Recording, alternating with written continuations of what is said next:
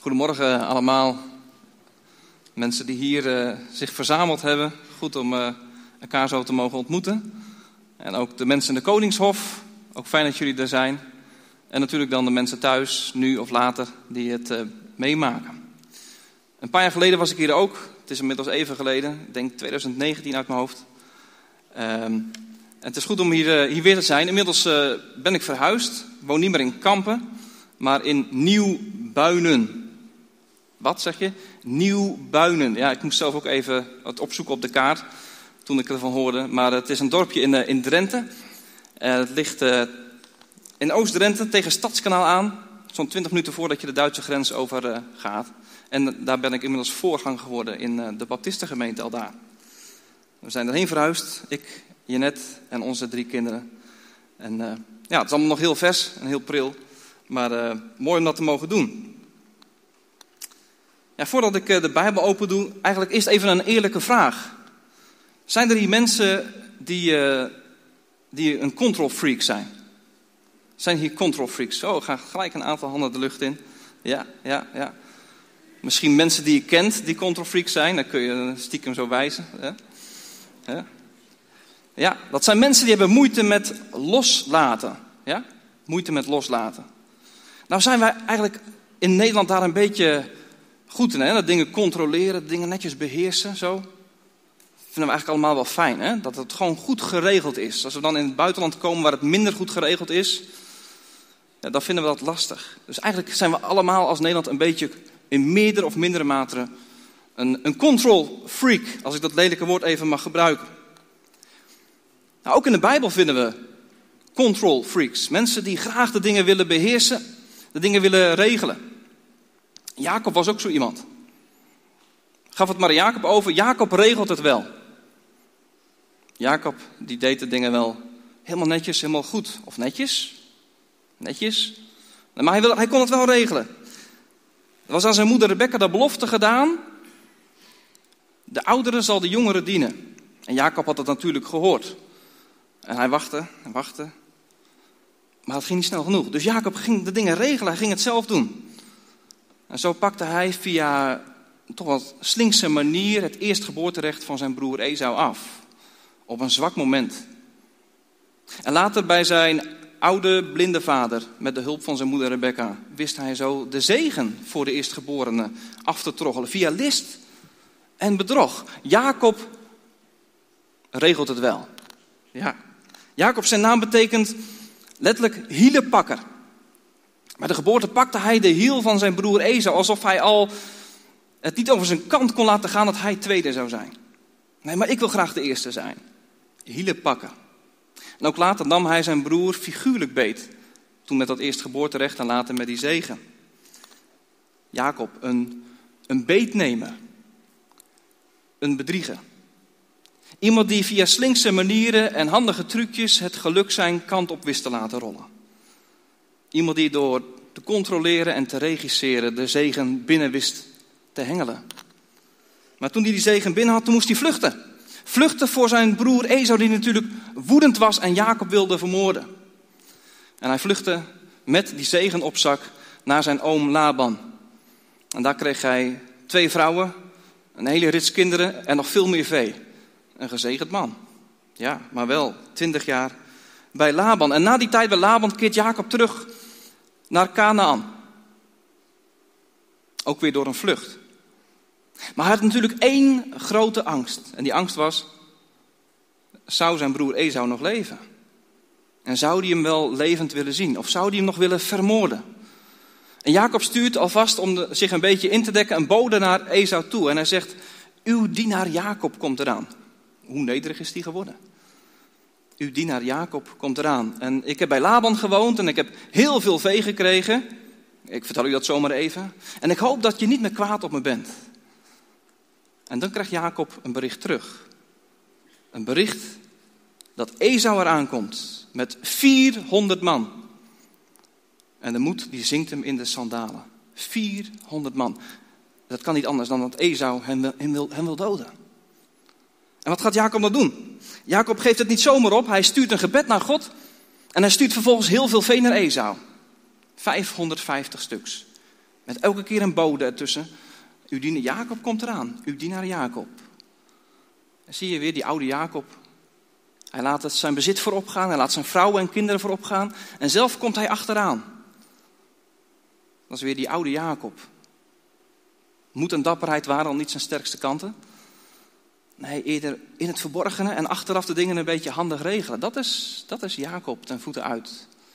En ook weer hier, die oude Jacob die zich verstopt, die de confrontatie niet durft aan te gaan.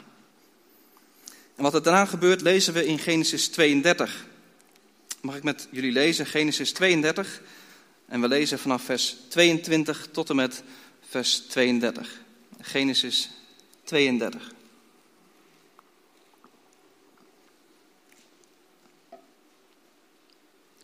Diezelfde nacht stond hij op, nam zijn twee vrouwen, zijn twee slavinnen en zijn elf kinderen en stak de doorwaadbare plaats van de Jabbok over.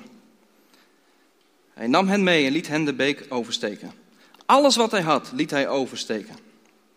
Maar Jacob bleef alleen achter.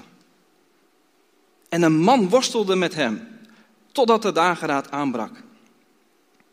En toen de man zag dat hij hem niet kon overwinnen, raakte hij zijn heupgewricht aan, zodat het heupgewricht van Jacob ontwricht raakte toen hij met hem worstelde. En hij, dat is die man, zei: Laat mij gaan, want de dageraad is aangebroken. Maar hij, Jacob, zei: Ik zal u niet laten gaan, tenzij u mij zegent. En hij, de man, zei tegen hem: Wat is uw naam? En hij antwoordde: Jacob. Toen zei hij: Uw naam zal voortaan niet meer Jacob luiden, maar Israël. Want u hebt met God en met mensen gestreden en hebt overwonnen. Jacob vroeg daarop: Vertel mij toch uw naam? En hij zei: Waarom vraagt u naar mijn naam? En hij zegende hen daar. En Jacob gaf die plaats de naam Peniel, want zei hij: Ik heb God gezien van aangezicht tot aangezicht en mijn leven is gered. En de zon ging over hem op toen hij door Peniel gegaan was. Hij ging echter mank aan zijn heup.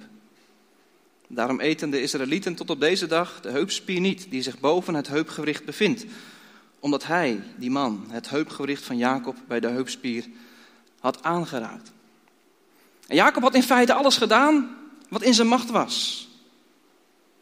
Hij had zijn vee gestuurd, hij had berichten gestuurd en hij liet zijn vrouw en kinderen gaan. En toen stond hij met lege handen. Toen had hij niks meer over. Niets meer waarmee hij nog de boel kon controleren of regisseren. Kun je je voorstellen, hij die altijd de regisseur over zijn eigen leven was geweest, was hier op een moment gekomen dat hij de regie was kwijtgeraakt. En dan staat hij hier, moederziel, alleen, in de donkere nacht. Dat is eigenlijk ook wel heel treffend. Want ook figuurlijk gezien was het een donkere nacht in het leven van Jacob. Een crisis in zijn leven. En juist op dit moment komt er plotseling een man uit de donkerte op hem af, een schimmige gestalte. En Jacob kan niet zien wie het is. Misschien denkt hij wel dat het Esau is. En die man die, die, die, die gaat naar Jacob toe, die valt hem aan, die grijpt hem aan en die begint te strijden, die begint te worstelen. Ontstaat een hevige worsteling, een gevecht van leven en dood. Jacob weet niet wie het is, maar het is wel frappant dat juist hij, die altijd had geworsteld en gestreden in zijn leven, zelfs bij de geboorte had hij al gestreden om de eerste te zijn, dat hij nu moet ondervinden dat er iemand is die de strijd met hem aanbindt. Wat gebeurt er hier? Jacob die zich zo hier alleen voelt en eenzaam. Hij ervaart dat hier iemand bij hem komt. Ja, weliswaar iemand die het hem niet gemakkelijk maakt, iemand die zich als een tegenstander gedraagt, zo zal Jacob het hebben ervaren, maar toch ook iemand die Jacob aangrijpt en die hem vasthoudt. Herken je misschien dat moment van Jacob? Dat crisismoment in je leven, dat je leven misschien één groot gat is, één groot zwart gat, een donkere nacht. Herken je dat moment dat je zegt van, ja maar ik, heb, ik sta met lege handen. Het is mij bij de handen afgebroken. Ik kan niets meer doen dan nog bidden. En zelfs dat misschien lukt niet meer. Ja, en ik kan nog wat dingen proberen. Maar in feite sta ik met lege handen. Dan mag je vanmorgen horen dat er toch iemand is die op je afkomt. Die je vasthoudt, die je vastgrijpt. Ook al voelt het misschien niet zo fijn. Er is iemand die je vasthoudt. Iemand die niet loslaat wat zijn hand begon. Juist in de crisis. En het kan stevig aanvoelen, het kan misschien zelfs hard aanvoelen, maar in de kern is het een liefdevolle omhelzing. Het Hebreeuwse woord voor worstelen, dat komt in de buurt van zoiets als omhelzen. Hou vol. Hou vol, want hij laat niet los. Je bent niet alleen. En zo gaat de worsteling verder. En, en Jacob, hij geeft zich niet zomaar gewonnen. Nee, hij strijdt, hij vecht voor wat hij waard is. En hij verzet zich zo flink dat die man eigenlijk hem niet op een normale manier kan overwinnen. Dus wat doet hij? Hij raakt Jacob aan bij de heup. Zo'n krachtige aanraking dat de heup van Jacob uit de kom schiet. Het is, hij raakt ontwricht. Wat een pijn moet dat hebben gedaan. Jacob wordt hier in zijn kracht gebroken. En toch blijft hij strijden. Hij geeft niet op, toch blijft hij strijden. Maar er is wel iets veranderd. Terwijl hij eerst streed om niet te hoeven te verliezen, om, om staande te blijven, om zich niet gewonnen te geven, strijdt hij nu om de zegen. Want als die man zegt, laat me gaan, de dageraad is aangebroken, zegt Jacob, ik zal u niet laten gaan, tenzij u mij zegent. Zie hoe de rollen zijn omgedraaid? Eerst pakt die man Jacob vast en worstelt Jacob om los te komen. En nu wil die man er vandoor, maar houdt Jacob hem vast. Om de zegen. Hoe komt Jacob erbij om om te denken dat die man hem kan zegenen. Die aanraking van die man was zo krachtig dat Jacob merkte, hier is een bijzondere persoon. Iemand met, met bijzondere krachten. Een persoon die groter en hoger en machtiger is dan ik. Zwakke Jacob. Zo iemand kan mij vast zegenen. En zijn zegen heb ik juist nodig hier, in deze crisis, in deze confrontatie met Esau die wacht. Ik heb deze zegen nodig. De zegen. Het grote thema in Jacobs leven. Ja, je kunt zeggen zijn leven was vol met zegen, toch? Een gezegend man. Maar voor het grootste deel had hij die zegen door eigen handigheid en slimmigheid afgedwongen. Het was een afgedwongen zegen. Een zegen die Jacob in eigen kracht had verdiend. Zo dacht hij het. In dat alles zag je bij Jacob geen afhankelijkheid van God, maar zag je iemand die een autonome, onafhankelijke man was. Een self-made man. Iemand die het wel aankon in het leven.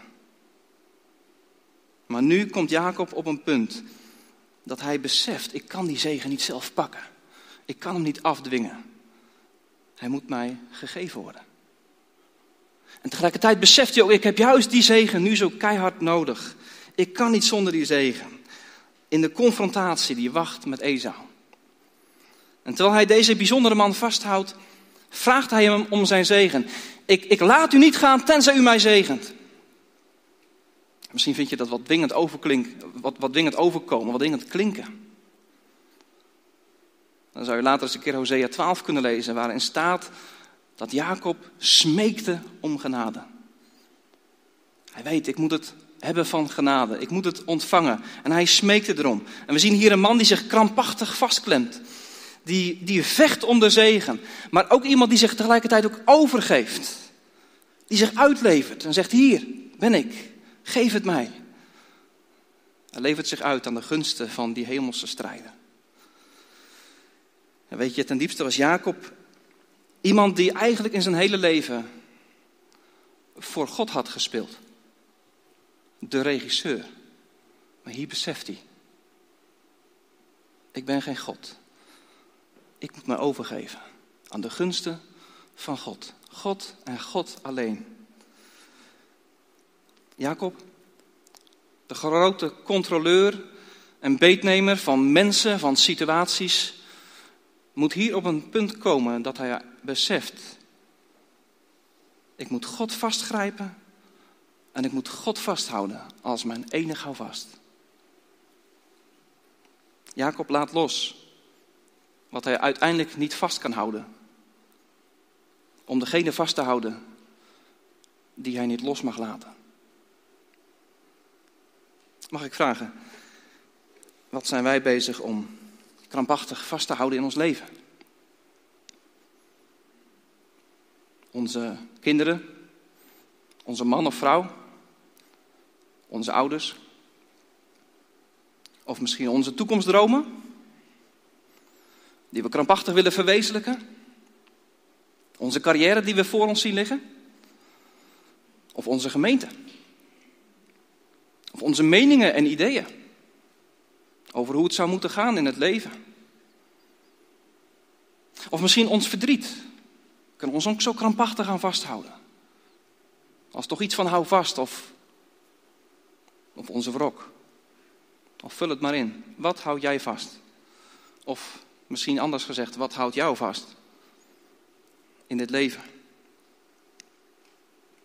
Net als Jacob moeten we dingen loslaten. Want al die dingen die ik net heb opgenoemd, en er zijn er nog veel meer, dat zijn misschien hele mooie dingen. Maar zij kunnen niet de dingen zijn die wij werkelijk ten diepste vast kunnen houden in het leven. Ze kunnen niet het houvast bieden. Ze zijn mooi, maar ze zijn niet sterk genoeg. Ze zijn mooi, maar ze zijn niet de zegen. We moeten die dingen loslaten. Maar misschien wil je ze helemaal niet loslaten. Vind je het nog veel te fijn om een houvast te hebben in dit toch wel chaotische, turbulente leven? Ben je misschien met God aan het vechten? Om niet te verliezen? Om de zeggenschap over je leven en over al die dingen niet over te geven? Ben je nog aan het strijden? Of vecht je met God voor de zegen? Welke strijd ben je aan het voeren? Wat is jouw houvast? Beide in leven en in sterven. Ik zou zeggen, grijp je vast aan God. Die het enige houvast kan zijn. In leven en sterven. Grijp je vast in geloof. In de persoon van de Heer Jezus Christus. Want God wil in geloof worden vastgegrepen. En als je in geloof aan de Heer Jezus vasthoudt. En dat is eigenlijk niets anders dan ook met lege handen naar hem toe gaan. Dan wil God ons de zegen geven. Dan geeft hij ons die zegen. En dat is de diepste zegen die wij in leven en sterven kunnen krijgen. De verlossing. Het eeuwige leven. Maar uiteindelijk is die diepste zegen de Heer zelf. God zelf. Jacob had hem vast. En als Jacob zo dringend om die zegen heeft gevraagd, dan zegt die man: Wat is je naam? En dan moet hij het hardop zeggen: Jacob. Wie ben je? Had zijn blinde vader hem eens gevraagd. Ik ben Esau, had hij toen gezegd. Maar hier, op het moment van de waarheid, moet hij het eerlijk bekennen. Ik ben Jacob. En in die naam is eigenlijk zijn hele geschiedenis opgesloten. Hele lichter, beetnemer, bedrieger. En het is alsof die man Jacob vraagt door zijn naam te noemen om eerlijk te worden. En hier in de donkere nacht moet Jacob eerlijk voor de dag komen. En hij doet het. Hij laat zijn masker vallen. Hij geeft zijn hart bloot. Hij geeft zich over. En ik denk dat het pijn zal hebben gedaan bij Jacob om de waarheid te zeggen. Maar een andere weg is er niet. Al wat een heerlijke bevrijding om zo eerlijk te kunnen zijn, te mogen zijn. Voor de Heer. Weet je, Hij is degene voor wie je echt helemaal eerlijk kan zijn. Zonder dat je een, een gekwetste reactie hoeft te verwachten, of een snauw, of een klap in je gezicht. Hij is degene voor wie je helemaal eerlijk mag zijn.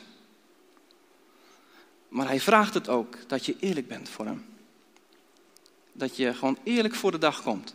En je niet verschuilt achter een andere identiteit. Eerlijk voor de dag komen. En dat is de manier om de zegen te ontvangen. Niet door je anders of groter voor te doen in je zogenaamde kracht. Nee, maak jezelf maar klein. Laat maar zien wie je bent voor Hem. Een klein mens. Zwak. Afhankelijk. Verneder u voor de Heer. Hij zal u verhogen. Maak jezelf niet groot. Niet groter dan je bent. En als Jacob zijn naam eerlijk heeft bekend, dan krijgt hij een nieuwe naam. Uw naam zal voortaan niet meer Jacob luiden, maar Israël. En het is moeilijk om die betekenis van die naam precies vast te stellen. Letterlijk betekent het zoiets als God strijdt. En dat is natuurlijk ook heel mooi. Maar in de toelichting van de man klinkt eigenlijk de betekenis door van strijder met God. Dat is ook mooi. Want de man zegt, want u hebt met God en met mensen gestreden en u hebt overwonnen. Alsof de man eigenlijk zegt, vannacht heb ik de ware Jacob gezien. En de ware Jacob is een strijder. Iemand die eerlijk vecht van man tegen man, zonder slinksheden of, of foefjes of trucjes. Maar eerlijk, van man tegen man. En de ware Jacob is iemand die, die strijdt met God, die hem vasthoudt in geloof. En die zich tegelijk overgeeft aan God. De ware Jacob is Israël. En zo wordt Jacob verzoend met zijn verleden. Ja, met God zelf. En ook met zichzelf. En krijgt hij een nieuwe identiteit. Beste mensen, zo wil God ons ook een nieuwe identiteit geven. Misschien heb je hem al ontvangen, maar ben je het vergeten. Hij wil onze oude identiteit, identiteit begraven met de Heer Jezus.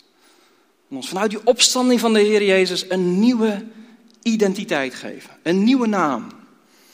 Ten diepste is dat Jezus zelf. Hij is de nieuwe mens. Paulus zegt, trek aan de nieuwe mens, maar elders zegt hij het nog kernachtiger. Trek Christus aan, doe hem aan als de nieuwe identiteit. En vanuit die nieuwe identiteit mag je elke dag opnieuw beginnen. Elke dag opnieuw met God beginnen. Wat is dat mooi. Als we gefaald hebben en gestruikeld hebben, dan mogen we het hem beleiden. En dan mogen we het eerlijk gewoon bekennen. En dan wijst hij ons niet af, maar dan zegt hij, ik geef je mijn vergeving. En dan ga je opnieuw opstaan en dan wandel je opnieuw op de weg van Jezus. En dan mag je daarbij zingen, ik wandel in het licht met Jezus. Het donkere dal ligt achter mij. En in dat licht gaat ook Jacob. Kijk maar, de zon die is over hem opgegaan, staat er. Heel bijzonder, want in Bethel staat er, de zon ging onder toen Jacob Canaan verliet. En na twintig jaar komt hij hier in Canaan en dan staat er, de zon gaat over hem op. Een nieuwe episode in zijn leven. En je kunt jezelf de vraag stellen, wie heeft er nu gewonnen? Jacob of God? Wie denkt er dat Jacob heeft gewonnen? Ja, je kunt natuurlijk niet, niet, niet tegen God kiezen. Wie denkt er dat God heeft gewonnen? Alle twee. Ah, het is een valse tegenstelling. Klopt. Het klopt. Je hebt gelijk. Ze hebben allebei gewonnen. Jacob heeft gewonnen. De, de man zegt het zelf. U hebt, u hebt gewonnen. U hebt overwonnen. Met God en met mensen gestreden. U hebt overwonnen. Uh, Jacob heeft gewonnen, maar dat heeft hij gedaan door zich over te geven. Hij heeft gewonnen, maar niet in zijn natuurlijke kracht, maar in geloof. En dat is wat God wil: dat mensen zich in geloof eigenlijk aan God geven. En dat ze in geloof dingen vragen. En dat ze dat krijgen. En dan, en dan hebben ze gewonnen. Maar dat is precies wat God wil. En daarmee wint God ook. Het is een win-win situatie. Jacob wint en die man in wie wij God zien, wint ook. Maar God maakt hier een hele belangrijke stap in het leven van Jacob. Een belangrijke stap, want God is al die tijd bezig, zoals ook in ons leven, om Jacob als een pottenbakker te draaien en te kneden en te vormen. Of als een timmerman te schuren en te schaven. God is al die tijd bezig geweest. En hier bij de Jabok heeft hij een belangrijke stap in het leven van Jacob genomen. Hier is een wissel omgegaan. Hier is het mes in Jacobs natuur gegaan. In zijn oude Jacobs natuur. Hier krijgt hij een nieuwe identiteit. Een diepe verandering, mensen. Een diepe verandering. Maar het is een verandering die gemarkeerd wordt door een handicap. Kijk maar, hoe gaat hij hier vandaan? Er staat dat Jacob mank ging aan zijn heup. Dat is wat als je van een plaats van overwinning vandaan gaat. Als een gebroken man. Mank aan zijn heup. Een verminking die hij altijd met zich mee zal dragen. En die hem herinnert aan de kracht van God. Als Jacob later in de verleiding komt om te denken: ja, ik heb toch wel mooi van God gewonnen daar. Dan hoeft hij maar één stap te zetten om het te voelen. Nee. Opdat God hem duidelijk maakt: mijn kracht wordt in jouw zwakheid volbracht, Jacob. Mijn genade is jou genoeg, opdat je van mij afhankelijk zou blijven. Jacob gaat van deze plaats weg, waar hij God zag van aangezicht tot aangezicht, met een zegenrijke overwinning, in gebrokenheid. Gebroken, maar gezegend. Gezegend, maar gebroken. En zo maakt God van Jacob iemand die bewust is van zijn eigen zwakheid. Iemand die zich afhankelijk stelt van God. Iemand die zijn vertrouwen volledig op God gaat stellen. En die zo de zegen krijgt, om zo ook de zegen aan anderen door te mogen geven. En wat een zegen heeft Jacob mogen doorgeven aan het einde van zijn leven. Lees het thuis maar na. Hij heeft Farao gezegend. Hij heeft de kinderen van Jozef gezegend.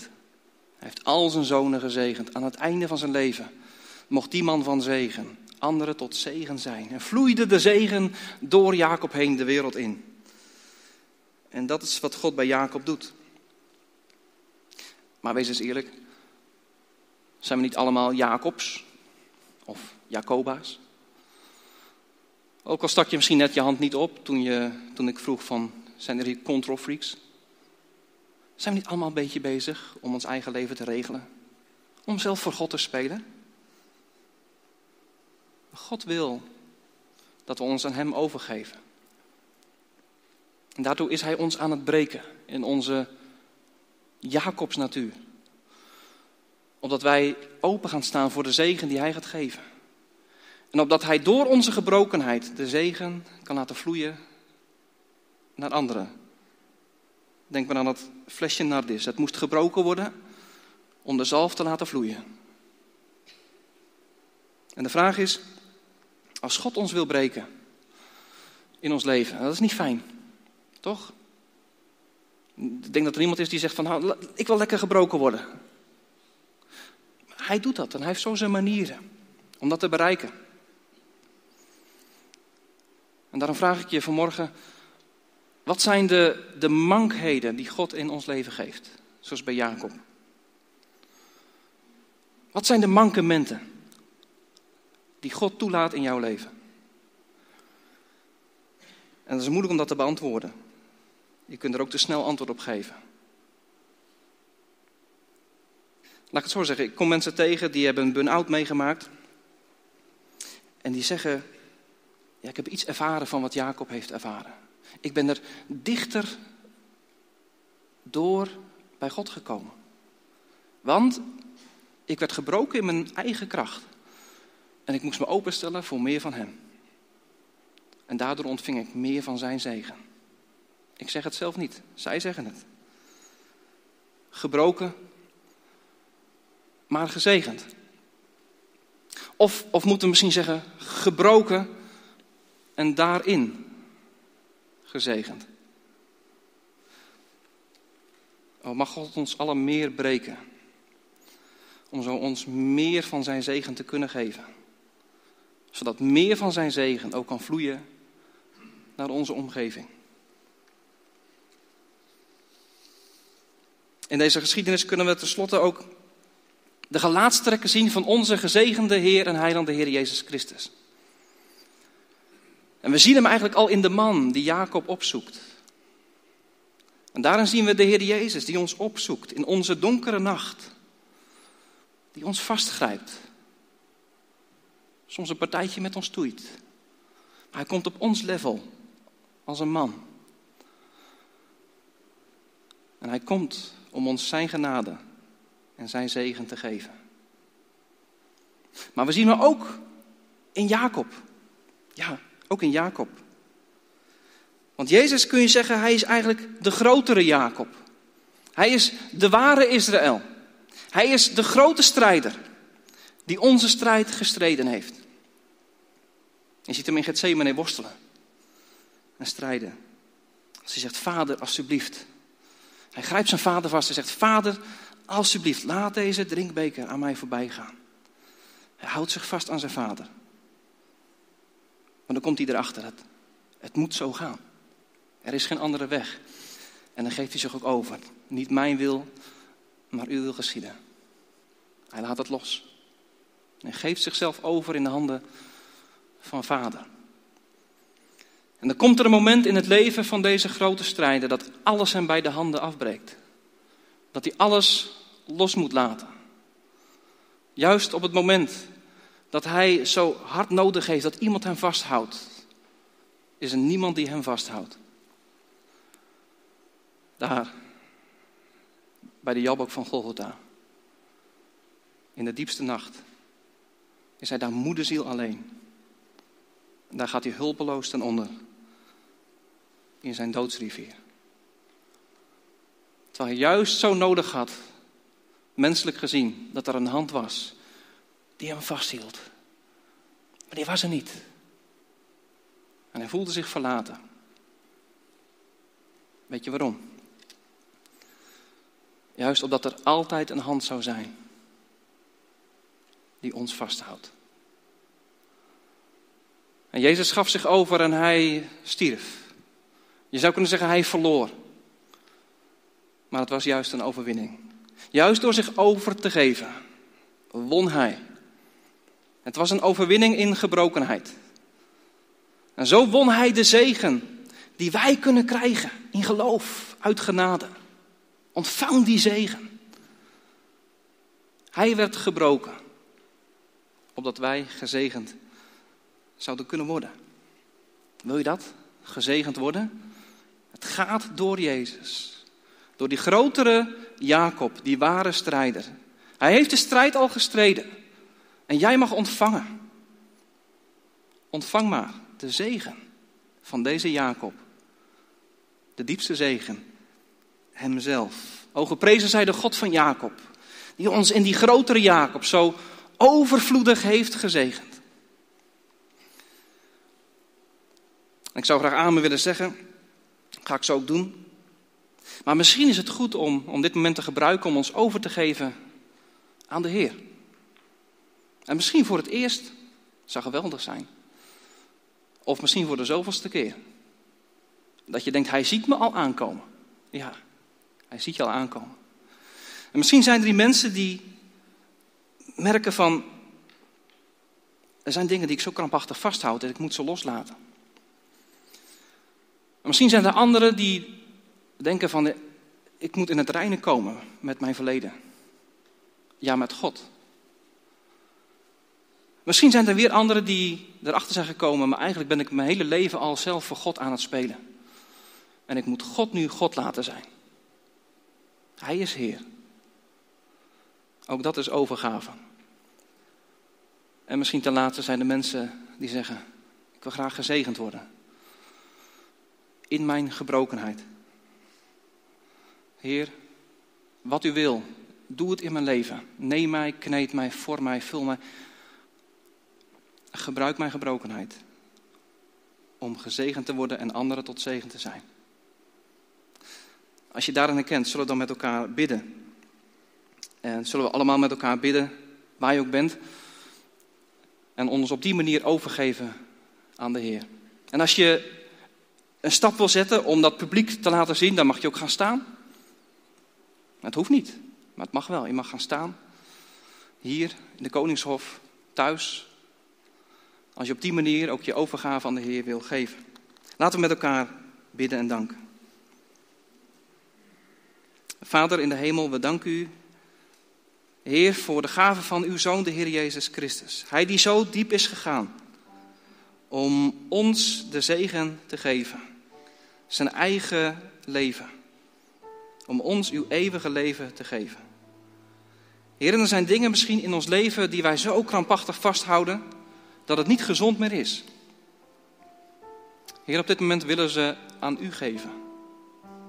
Wilt u ze in uw handen nemen? Wilt u Heer zijn over al die dingen, of ze nou goed zijn of slecht? Wilt u ze maar in uw handen nemen?